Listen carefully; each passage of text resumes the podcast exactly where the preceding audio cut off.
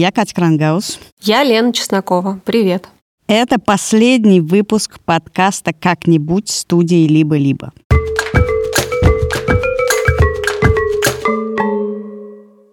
В предыдущих девяти выпусках мы пытались ответить на вопрос, как жить в новом мире, который начался после 24 февраля, когда Путин вел войска в Украину. Я разговаривала со звездами психологии, вроде психоаналитика Нэнси МакУильямс и экзистенциалиста Кирка Шнайдера, и спрашивала их, как найти внутреннюю опору, когда все рухнуло, что делать с виной выжившего, травмой свидетелей, и как говорить обо всем происходящем со своими детьми. А я читала исторические книжки, статьи, дневники и журналы и выясняла, как люди, которые уже оказывались в похожих обстоятельствах до нас, справлялись со всем этим и чему они могут нас научить. Например, как немцы прошли путь от коллективной вины к коллективной ответственности, или как американцы и израильтяне лечат своих солдат от ПТСР. Весь подкаст мы пытались сформулировать какой-то более осязаемый и четкий ответ на вопрос, как теперь жить, чем просто как-нибудь. И к этому последнему выпуску мы, кажется, собрали все возможные советы на этот счет. Нужно стараться во что бы то ни стало возвращать себе контроль над собственной жизнью и состоянием, даже если вы ничего не можете сделать с внешними обстоятельствами. Нужно хотя бы иногда заставлять себя смеяться и радоваться жизни, даже если никаких видимых поводов для этого нет. И нужно сражаться со своими когнитивными искажениями, в которых все плохо, а вы слабая и безвольная пешка, и заменять их более конструктивными мыслями. В конце концов, чем-то мы все не так уж плохие – Нужно принять, что работать с последствиями этой войны нам всем, как обществу и отдельным людям, придется еще очень-очень долго. А все, что мы можем делать сейчас, это помогать тем, кому мы можем помочь и на кого у нас есть силы, лучше проверять источники информации и быть терпимее друг к другу. Все это может звучать довольно банально и очевидно, как будто мы за все хорошее против всего плохого, но лично мне работа над этим подкастом правда помогла. Во-первых, почувствовать себя не такой потерянной. А во-вторых, лишний раз осознать, что все это уже было, и это значит, все, что происходит сейчас, обязательно закончится. Судя по всему, дальше будет очень трудно, иногда почти невыносимо, но дальше точно есть какое-то дальше. Мы начали готовить как-нибудь в апреле, и с тех пор и моя, и Катина жизнь сильно изменились. Катя, например, ушла с должности креативного директора «Либо-либо», уехала из Москвы, и теперь у нее новая работа и новая жизнь в Израиле. Ну а я уже почти полгода живу в Тбилиси. И, конечно, мы не одни такие. Я уже упоминала это в одном из выпусков, и повторю это еще раз. По первым прикидкам, из России после начала войны уехало где-то около 700 тысяч человек. Поэтому в последнем выпуске мы решили скрестить оба наших с Леной подхода и поговорить про иммиграцию. Даже если вы никуда не уехали, вы все равно, наверное, про это хоть раз задумывались. А те, кто уехал, много думают о том, а что с нами будет теперь в этой новой стране. Сможем ли мы адаптироваться, кем мы станем, станем ли мы другими, что пройдет, а что останется навсегда. Давай я начну с истории вопроса. В общем, во второй половине 20 века, когда в мире уже был супербыстрый гражданский, пассажирский и довольно дешевый грузовой транспорт, телефонная сеть и много международных договоров о беспошлиной торговле, люди стали больше и чаще путешествовать по миру и переезжать. Этот процесс называется глобализацией, и постепенно его с разных сторон стали изучать экономисты, социологи и антропологи. И вот в конце 50-х появился такой термин – культурный шок. Это такая очень сильная тревога из-за утраты социальных связей и из-за смены традиций и правил, к которым человек привык. Культурный шок испытывает подавляющее большинство мигрантов и путешественников. Поэтому в последнее время его стараются называть акультуральный стресс. Считается, что у этой формулировки меньше негативных коннотаций, и она не такая пугающая. Так вот, на стыке 50-х и 60-х канадский антрополог Калерва Оберг, который одним из первых исследовал тогда еще культурный шок мигрантов, предложил Ю-образную кривую адаптации, то есть такую параболу. Суть в том, что человек, который переехал в другую страну, последовательно проходит через несколько стадий. Начинается все с так называемого медового месяца. Тебе очень нравится новая страна, возможно, переезд был твоей давней мечтой, и ты наслаждаешься красивыми местами и атмосферой. Дальше тебя ждет этап постепенного разочарования, потому что ты неизбежно начинаешь сравнивать родину и то место, в которое переехал, и, скорее всего, приходишь к неутешительным выводам. Начинаются первые серьезные бытовые проблемы, непонятно, как справить документы, где покупать знакомые продукты и лекарства, как найти работу и все в таком духе. Механизмы решения проблем, которые дома срабатывали просто на автомате, на новом месте не подходят, а новые пока не сформировались. И постепенно, постепенно иммигрант скатывается по вот этой U-образной кривой все ниже и ниже, пока не окажется в точке дна, в точке максимального кризиса. На этом этапе человеку ужасно одиноко, он сомневается, что переезд вообще был хорошей идеей, у него кончаются деньги, новая работа не находится, а люди вокруг кажутся очень враждебными, очень холодными. И появляется такое чувство, что ты никогда не привыкнешь к новой стране. В этот момент многие не выдерживают и решают вернуться. Но если тебе все-таки удается как-то себя пересилить и продолжить интеграцию, то, скорее всего, постепенно кривая выведет тебя на этап адаптации а потом в идеале на плато, то есть на стадию бикультурализма, когда ты, с одной стороны, чувствуешь себя органичной частью новой среды, а с другой остаешься членом старого комьюнити. Это очень простая и довольно спорная модель, которую много критиковали и пытались расширить. У каких-то мигрантов совсем нет стадии медового месяца, сразу же очарование. Кто-то проходит все стадии за несколько месяцев, а кто-то на пару лет застревает на одном этапе. Кто-то легко учит язык, а кому-то он совсем не дается. Да и в нашем мире современном можно жить сколько угодно, зная английский язык и не уча никакой местный. Кто-то селится в гетто, типа Брайтон-Бич, где уже много лет живут только русские, и вообще отказывается интегрироваться. А кто-то, наоборот, полностью отторгает родную культуру и растворяется в новом социуме. Мне вообще кажется, что термин «иммиграция» для иммиграции после февраля или сентября 2022 года не очень подходящий. Это что-то похожее на эвакуацию, на то, что происходило во время войны со многими нашими родственниками, которые переезжали. Неизвестно насколько. Кто-то оставался в новых местах навсегда. И мы решили поговорить с системным семейным психологом Мариной Травковой, которая тоже недавно эмигрировала. И поговорили мы с ней о том, как нам справляться сегодня и как она справляется с эмиграцией. То есть она для кого-то не столько миграция, следующая этому Ю-образному графику, сколько депортация. Даже если она самовольная, добровольная, но она ощущается как депортация, как изгнание.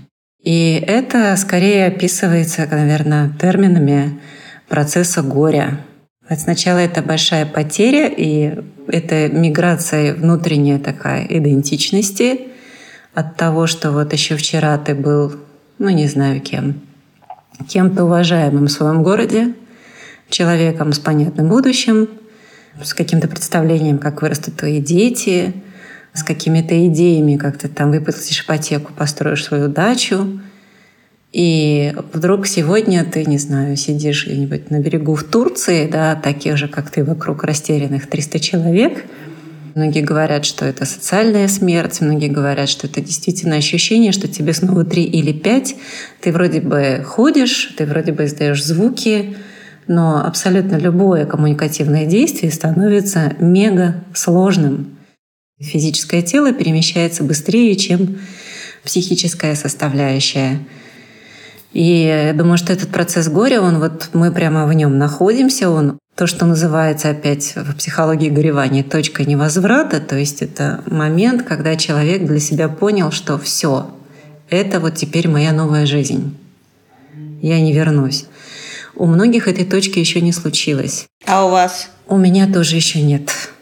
Все равно, наверное, какие-то части внутри, которые верят, надеются и еще, так сказать, снят себе, что как-то все это завтра прекратится, устаканится, и мы, если и не вернемся прямо назад, но будем иметь возможность как-то часто приезжать, видеться. Да. А есть ли какие-то представления, какой срок у адаптации к изгнанию и к этой социальной смерти? И что есть хороший результат? Но, опять же, нормативное горе считается, что оно переживается за год-полтора. Но наше горе не нормативное. Оно осложненное, поэтому 2-3 минимум. Это, так сказать, то, что нам так сказать, говорит психологическая наука. Но при этом очень много факторов влияющих. Например, есть много исследований, что люди с детьми всегда везде ассимилируются и входят в социум гораздо лучше, чем люди без детей.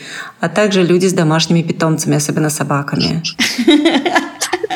Тут я с двумя детьми и собакой прям воспряла. И Лена с одной собакой тоже. Хочешь, не хочешь, если у тебя есть э, ребенок или собака, которой нужно гулять, а уж она тебя, так сказать, выведет. Знание языка влияет, конечно. Считается всегда, что на руку, конечно, играет э, всяческая гибкость, и она нередко связана с возрастом, который, да, скорее про молодость. И чем более раннем возрасте увезли, например, ребенка, тем тоже легче он входит в новый социум. В общем-то, экстравертность открытость к новому. Мы, на самом деле, однажды это на группе разбирали, и кто-то очень удачно сказал, сказал, что, господи, ведь это же все совпадает с теми характеристиками, которые обычно приписывают полиаморным людям. То есть способность быть э, командой, коммуницировать, учитывать мнение других, находить специальное время на разговоры. То есть вот это все, безусловно, такой вот какой-то чемоданчик преимуществ. Хороший результат. Появились ли связи, знакомства, дружбы уже, да, именно местные? Хороший результат – это когда ты вот понимаешь, что где лежит, как о себе позаботиться. То есть у тебя заново простраивается вот этот такой четырехчастый, скажем так, ликбез. Ты понимаешь, как оперировать в этой стране финансами. Да? То есть это про банковские карты, про счета, про инвестиции, про, в общем, что чего стоит и где чего брать юридический, ты понимаешь про права, про местную конституцию, законы, устройство. То есть у тебя простроен социальный круг, тебе есть с кем сходить, не знаю, если они есть, да, кино, театр, зачем пригласить на день рождения ребенка на свое. И последнее, вообще ты понимаешь, как получить медицинскую помощь. Недавно у меня был день рождения, и я решила устроить вечеринку. Я начала составлять список гостей, и в какой-то момент там набралось почти 40 человек. И все эти люди реально в это время находились в Тбилиси. Вообще, надо сказать, что в Тбилиси сейчас переехали многие сотрудники независимых медиа. Мы, например, делим коворкинг с редакцией «Холода», еще тут ребята из ЗБЛ, из ОВД-инфо и службы поддержки. В общем, в итоге примерно 30 человек из моего списка пришли на праздник. Надо сказать, что столько людей я даже у себя дома в Казани никогда не собирала. И понятно, что в эмиграции отбор контактов и отбор связи становится менее строгим. То есть дома вы бы полгода выкраивали время для встречи друг с другом, а тут достаточно просто того факта, что вы земляки. И вот, с одной стороны, я чувствую, что это очень круто, что в моей жизни в социальном плане ничего не поменялось после переезда в Тбилиси. А с другой стороны, получается, что я как те русские, которые селятся на Брайтон-Бич. У меня мало стимулов интегрироваться, скорее учить язык, вступать в местные комьюнити. И даже несмотря на то, что у меня есть собака, я за полгода в Тбилиси так и не познакомилась ни с одним грузином-собачником. И мне кажется, в долгосрочной перспективе, ну, то есть, когда я все-таки приму тот факт, что домой я не попаду еще долго, это может сыграть против меня. Ты знаешь, мне кажется, что это еще очень сильно зависит от страны, в которой ты оказался. Я была и в Грузии, и в Латвии, и в Черногории с февраля. И я вижу, как у всех все по-разному устроено. У нас в Израиле очень мало времени на то, чтобы позволить себе жить в гетто. Просто потому, что если ты не начнешь интегрироваться, то у тебя закончатся деньги. А еще дети должны ходить в школу, поэтому ты должен быстро-быстро разобраться с бюрократией. И когда я отсюда наблюдаю за тем, как в каких-то местах какие-то мои знакомые могут позволить себе очень медленно интегрироваться, продолжать работать на Москву, для меня это, конечно, удивительно. И недавно я обсуждала это с своим приятелем, и он сказал про наших общих друзей, что они живут затылком вперед. То есть они как бы физически уехали, но фактически вся их жизнь осталась там, в Москве, там, откуда они уехали. И они все время смотрят назад, на самом деле, при том, что двигаются вперед. И мы спросили Марину, как эта жизнь затылком вперед вообще влияет на интеграцию. Конечно, мешает. Здесь, мне кажется, как-то победит время. Если все затянется, то хочешь не хочешь, люди начнут адаптироваться потому что в том числе экономические наши ресурсы не бесконечные. И какие-то процессы могут произойти, которые этому, к сожалению, помогут. Какой-то более строгий пропускной режим на границах, что-то еще, какие-то экономические меры. Вот какие-то меры, принимаемые местными правительствами на местах, тоже звучат да, где-то требования, что приехали, ищут там гражданство или чего-то, хорошо, пусть знают язык, пусть знают культуру. То есть люди идут на разного рода курсы просто потому, что уже надо, и это тоже в ту сторону, в сторону адаптации. Это прям вот поживем увидим. Вот находимся прям внутри учебника социологии и истории, и географии тоже, видимо. Кстати, про учебники. Во время подготовки к этому выпуску мы наткнулись на книжку «Как переехать в другую страну и не умереть от тоски по родине». Ее написала журналистка Оксана Корзун, которая несколько лет назад эмигрировала в Америку. Тоже, кстати, по политическим мотивам. Это очень простой, но очень терапевтичный текст с практическими советами. И там перечислено еще несколько факторов, которые влияют на успешность адаптации. Во-первых, адекватный, не завышенный уровень ожидания от страны переезда. Во-вторых, уровень образования и стремление к знаниям. Чем они выше, тем быстрее адаптация. В-третьих, поддержка семьи и друзей. Кстати, я по-прежнему считаю, что друзья — это вообще самая лучшая инвестиция в жизни. Вкладывайтесь в друзей. Дальше там идут предыдущий опыт проживания за границей, знания о новой культуре, толерантность и даже чувство юмора. Ты видишь, сколько у нас привилегий, Лен. Все это может помочь освоиться на новом месте, но главное — это целеустремленность, то есть высокая мотивация жить в выбранной стране. И кажется, именно с этим у многих, кто уехал из России в последние месяцы, проблемы. Разумеется, мы не первые люди, которые уехали из России, потому что там происходит какая-то жесть. Например, можно сказать, что первым политэмигрантом в истории страны был приближенный Ивана Грозного князь Андрей Курбский, который в разгар Ливонской войны, а это XVI век, уехал в Великое княжество Литовское.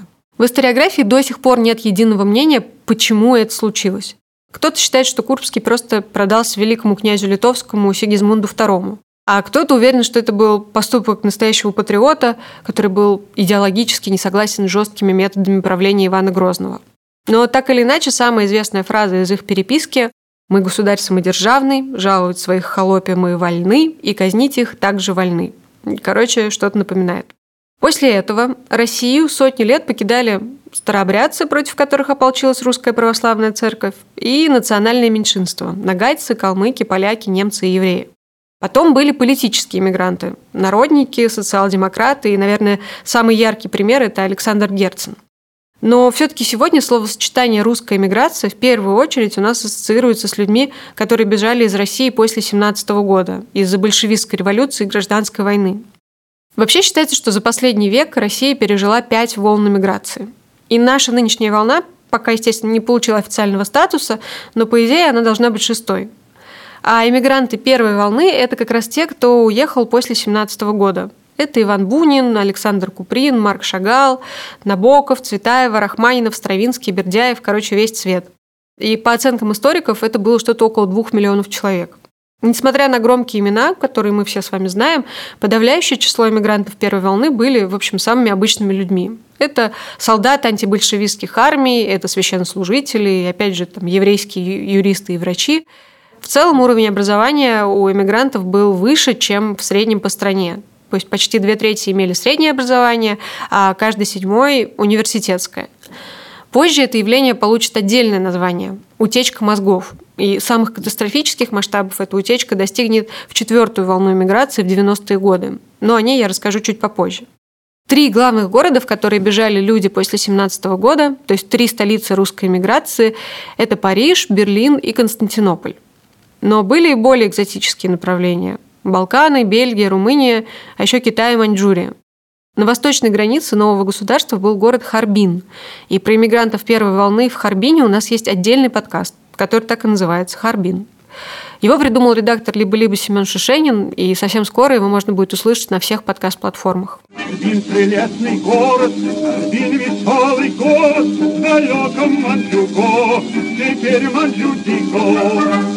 Здесь ревут паровые двигатели – Письма летают под трубам пневмопочты. Русские крестьяне ездят на рикшах. Здесь на электрических вывесках светятся иероглифы и говорят на вымершем языке. Здесь со сцены поет живой Шаляпин. По улицам ходят мужчины в кимоно и с катанами. Здесь белые бьют большевиков, китайские разбойники грабят поезда. Здесь поверженный император вернулся на трон. Это место называется Харбин. В новых странах жизнь была и так не сахар, и усугублялась эта ситуация полной потерей привычной идентичности и статуса. Люди с высшим образованием вынуждены были идти на низкоквалифицированную работу, то есть буквально становились шахтерами, таксистами, кухонными работниками и так далее. При этом так называемая творческая интеллигенция из последних сил пыталась сохранить себя и свою культуру. За рубежом открывались русскоязычные книжные издательства и редакции, печатались статьи, журналы и книги, и некоторые произведения даже попадали в Советский Союз. И эту часть иммигрантов объединяет одна очень важная черта. Все они мечтали идеологически как-то повлиять на то, что происходит в России. Они очень ждали, что советская власть просуществует недолго и что они смогут вернуться. И думали, что они могут как-то это приблизить своими работами. Ну, в общем, прям как мы сегодня ждем, что война кончится, Путин устанет, умрет или станет жертвой политического переворота, и нам всем можно будет вернуться домой. Но с каждым годом надежд становилось все меньше. Некоторые, как Марина Цветаева, в итоге все равно не выдерживали и возвращались домой, несмотря ни на что, но большинство продолжали всю жизнь страдать по родине и по той жизни, которой так и не суждено было случиться. Кому легче? Тем, кто пересиживает, кто верит, что скоро все закончится, и они вернутся домой? Или тем другим, кто решил, что иммиграция — это надолго, навсегда, на тот горизонт короткий планирования, который у нас вообще есть? Вот это жизненная необходимость, потому что да, часто это прям, прям, прямо-таки про спасение жизни. И она, как ни странно, является, может быть, большей опорой, чем вот это вот рыхлое «мы переехали на пересидеть». То есть тут уже не будешь да, смотреть в туда, потому что понимаешь, что туда тебе отрезано. Если сравнивать граждан России с гражданами Украины, и первые, которые как-то вот испугались, уехали, а вторые, да, которые бежали, конкретно, скажем, из-под бомбежек, то э, мне кажется, что вот вторые внутри гораздо сохраннее у людей есть ощущение своего права, опоры, понимание, что тут справедливо, что несправедливо, где добро, где зло, и очень четкая позиция. То, что, в общем, да, многие говорят, что правду это, как это не прискорбно и ужасно звучит, но это объединило нацию. Вот, э, то есть граждане России такого сказать не могут. И изнутри многие очень разрушены и чувствуют себя на таком положении, я его тоже иногда чувствую, что, как это сказано, блаженные миротворцы, ибо их побьют с двух сторон. Тебя не понимают дома, да, не все понимают дома, и тебя не, не все принимают в новом месте. Второй волной русской эмиграции называют людей, которые во время Второй мировой войны оказались на территориях, оккупированных нацистской Германией, и после победы СССР на родину так и не вернулись. По разным оценкам, таких было от 100 до 800 тысяч человек. В основном это были так называемые астарбайтеры. Про них, кстати, наш редактор Семен Шишенин тоже сделал подкаст. Людей, угнанных на немецкие заводы и фермы, в Германии называли восточными рабочими – остербайтерами, сокращенно «остами».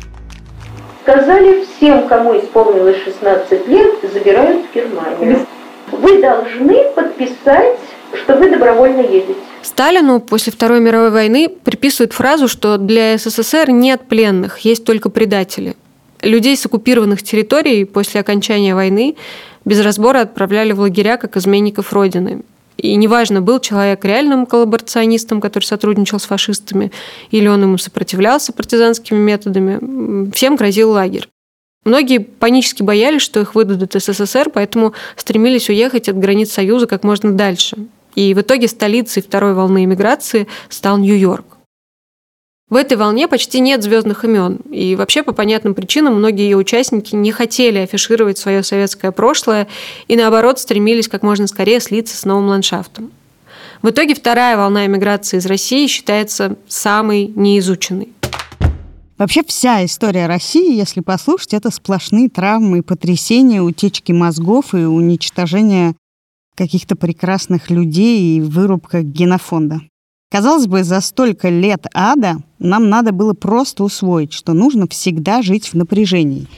И так и получается, что самые тревожные люди из моего окружения гораздо спокойнее восприняли все перетурбации и все события и оказались более приспособлены к тому, что происходит с нами в последний год.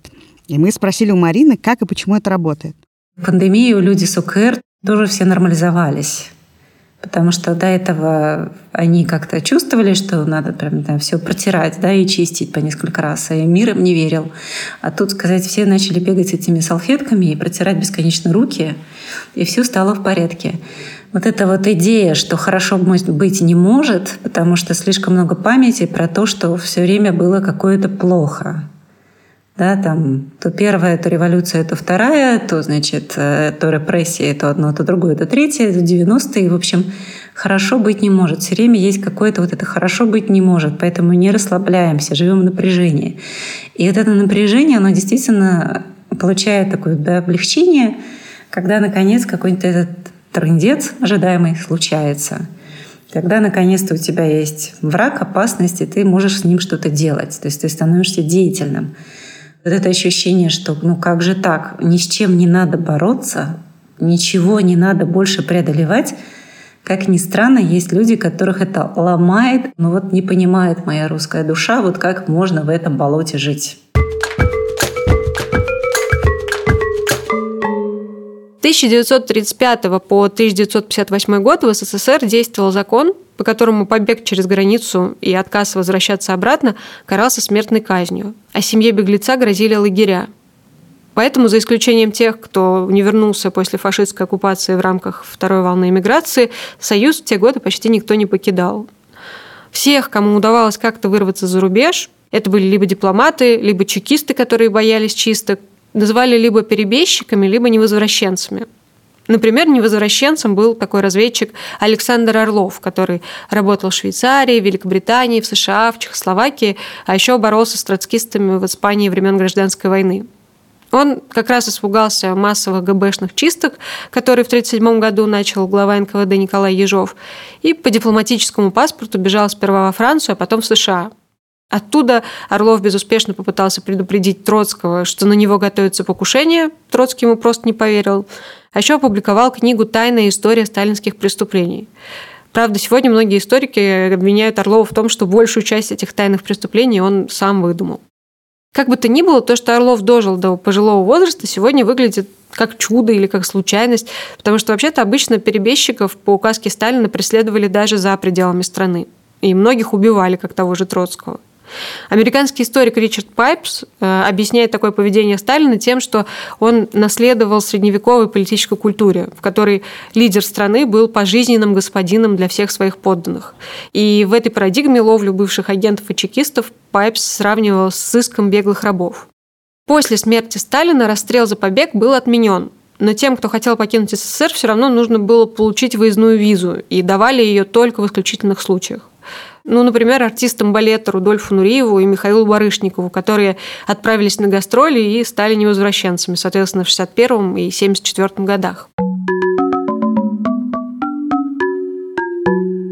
Новый этап, он же третья волна эмиграции, начинается в конце 60-х, когда советский премьер-министр Алексей Косыгин, находясь в Париже, публично пообещал всем, чьи семьи разлучила война, возможность воссоединиться. В первую очередь советским евреям и советским немцам разрешили уезжать к родственникам за рубеж. Правда, в КПСС очень быстро испугались того количества людей, которые захотели воспользоваться этим способом уехать.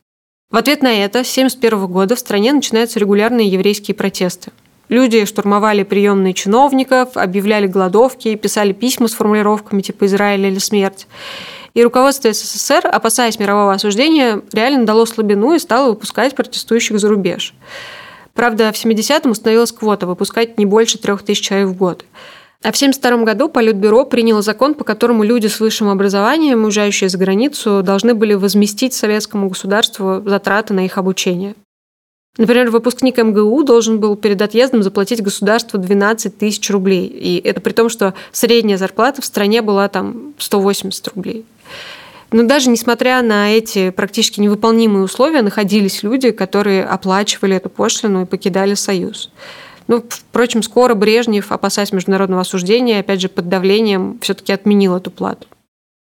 Помимо иммигрантов, которые уезжали по национальному принципу, то есть пытались воссоединиться со своими семьями за рубежом, были и те, кого из СССР высылали насильно. И речь, конечно, о громких и видных диссидентах и критиках режима. Наверное, самый известный пример – это политзаключенный, автор «Архипелага ГУЛАГ» и лауреат Нобелевской премии по литературе Александр Солженицын, которого выслали из Союза в 1974 году. Еще был публицист и правозащитник Владимир Буковский, которого в 1976 году советские власти обменяли на лидера чилийских коммунистов Луиса Карвалана. А вот кусочек его интервью Дмитрию Гордону. Как вы узнали, что вас, которому осталось сидеть еще 6 лет по приговору, да. собираются менять на Луиса Карвалана? Я узнал об этом в самолете. О, с вещами на выход. Да, с вещами на выход. Ну, Первая веду. мысль? Первая мысль в карцер. Вот, но смотрю, карцер прошли. А я как раз сдал сапоги в ремонт э, где-то накануне. Долго требовал, чтобы взяли в ремонт, не брали. Я стучу, говорю, начальник, у меня сапоги в ремонте, давай сапоги. Сейчас, сейчас, сейчас пошлем. Ну, проходит час, нет, ничего, я опять стучу, говорю, сапоги давай. Ну и ведут на вахту, там сидит дежурный капитан. Я к нему, мол, вот, гражданин капитан, сапоги в ремонте, я никуда не поеду. Давайте сапоги. А он так на меня посмотрел с тихой грустью и говорит, да не нужны вам больше сапоги.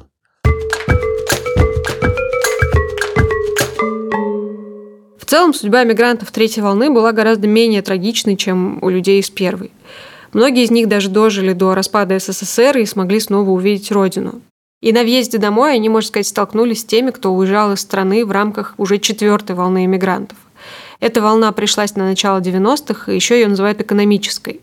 Люди ехали за лучшей жизнью в Израиль, в США, в Канаду, в Германию, и главной их мотивацией было уже не столько бегство от режима, сколько поиски более спокойной, уверенной, сытой и благополучной жизни. И именно тогда пика достигла та самая утечка мозгов, из страны стали уезжать десятки тысяч ученых, которым в России 90-х ну, просто нечего было делать. Среди них были, например, физики Андрей Гейм и Константин Новоселов, которые в 2010 году получили Нобелевскую премию за создание графена. Это такой углеродный материал, из которого делают сенсорные экраны, световые панели и солнечные батареи. Гейм уехал из России в 90-м, Новоселов в 99-м, но когда они получили Нобелевскую премию, российские издания все равно писали про них как про русских физиков, хотя фактически они уже давно жили за рубежом. Ну а пятой волной миграции называют тех, кто уехал из России в нулевые. И это была самая подготовленная и самая осознанная волна. То есть люди уже не бежали от чего-то, а долго планировали и выбирали, и уезжали туда, куда реально хотели попасть. За некоторыми исключениями, рано или поздно в эмиграции всегда наступает момент, когда люди принимают новые условия жизни. Поэты и художники из первой волны в какой-то момент поняли, что СССР — это надолго, а старбайтеры смирились с тем, что в чужой стране им будет легче, чем в сталинских лагерях. Бродский, который поначалу скучал по родине и мечтал увидеть своих родителей, после падения железного занавеса прооткладывал свой визит в Россию так, что в итоге умер, так и не увидев Санкт-Петербурга. И интересно, когда эта точка принятия случится в этот раз. Когда и как мы будем понимать, что это уже произошло с нами. Что мы в этот момент почувствуем. Как выглядит осознание того, что интеграция случилась. Я думаю, что когда все реально как-то более или менее для кого-то закончится, да, есть люди, которые это как-то ощутят без всяческой посторонней помощи, а есть те, кому понадобится помощь психологическая, чтобы из этого выйти. Потому что вот э, суть того, что описано, вот этот в мирное время, да, это был бы алкоголизм, но сейчас это такое поведение, его, кстати, вот в одном подходе психологическом называют пожарным. То есть э, действительно ты так мобилизован всеми своими ресурсами, как будто вот э, если ты сейчас что-то не сделаешь, это вот просто, да, вот нельзя остановиться, нельзя, нельзя, надо что-то делать, делать, делать. И это поведение, которое на самом деле по сути своей совпадает э, с алкоголизмом или да, с какими-то химзависимостями. То есть оно выглядит и вообще в социуме это считается, конечно, и Катя его и превозносят, и любят, и вот это всякое достигаторство, но это способ справляться с огромной внутренней тревогой. Он, да, более вроде кажется здоровым, деятельным, но он, конечно, правда, очень, сказать, такие, да, тут есть риски выгорания. Я не знаю, случилось у меня принятие или нет, все еще очень тяжело, и сил ни на что нет, но я могу сказать вот что, что осмысленность, осознанность, самоподдержка И все прочие советы психотерапевтов, конечно, у меня есть психотерапевт, в том числе все советы, которые звучали в этом подкасте, помогают так себе. И лучше всего мне помогают мамины советы и всякие воспоминания о бабушкиных советах. Не можешь, а делай. Дорогу осилит идущий. Глаза боятся, руки делают. А ты соберись, а ты встань и сделай. Я, конечно, могу сейчас сесть и начать к себе относиться очень бережно. Только у меня от этой бережности ни квартира не снимается, ни деньги не заработаются. И вообще никакого ощущения покоя не наступает. В итоге оказалось, что установки, которые мы по совету психотерапевтов выжигали из себя каленым железом, слава богу, не выжглись до конца и оказались мне очень полезны.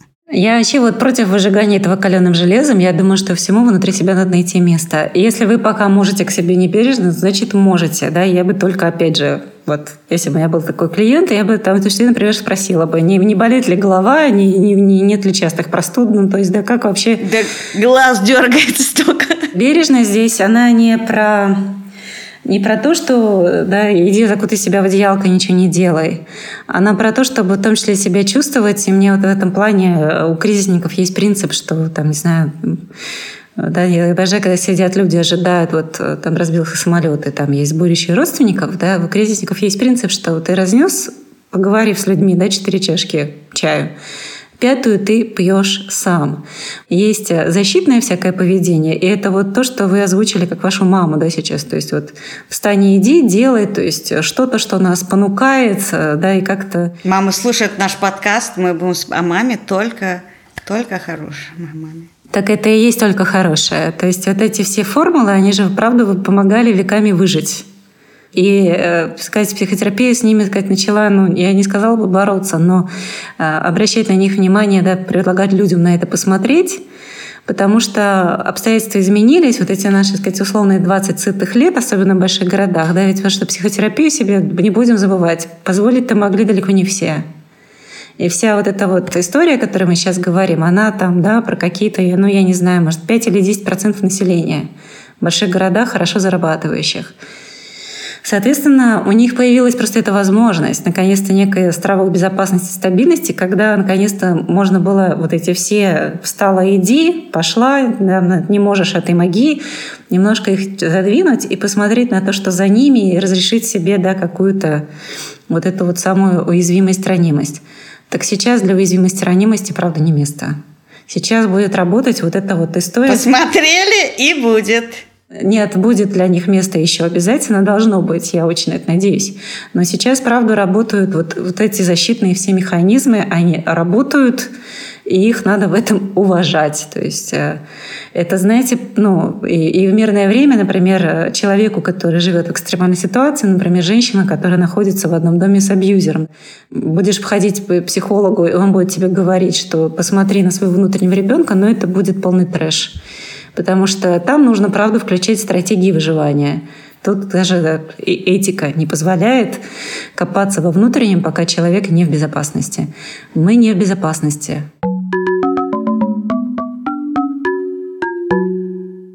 Это был финальный эпизод подкаста «Как-нибудь», и мы обязательно как-нибудь справимся. Ты, в общем, уже справляемся. И неважно, в какой стране мы будем при этом находиться. Хотя мне, конечно, хотелось бы иметь возможность жить в свободной и мирной России. Спасибо, что были с нами все эти 10 выпусков.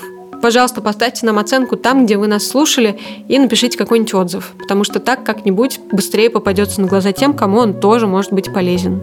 Этот подкаст мы сделали вместе с редактором Жанной Алфимовой, продюсеркой Машей Агличевой, звукорежиссером Павлом Цуриковым, Музыку для него написал Алексей Зеленский, а дизайнерка обложки Настя Глушкова. И все это мы сделали в студии «Либо-либо».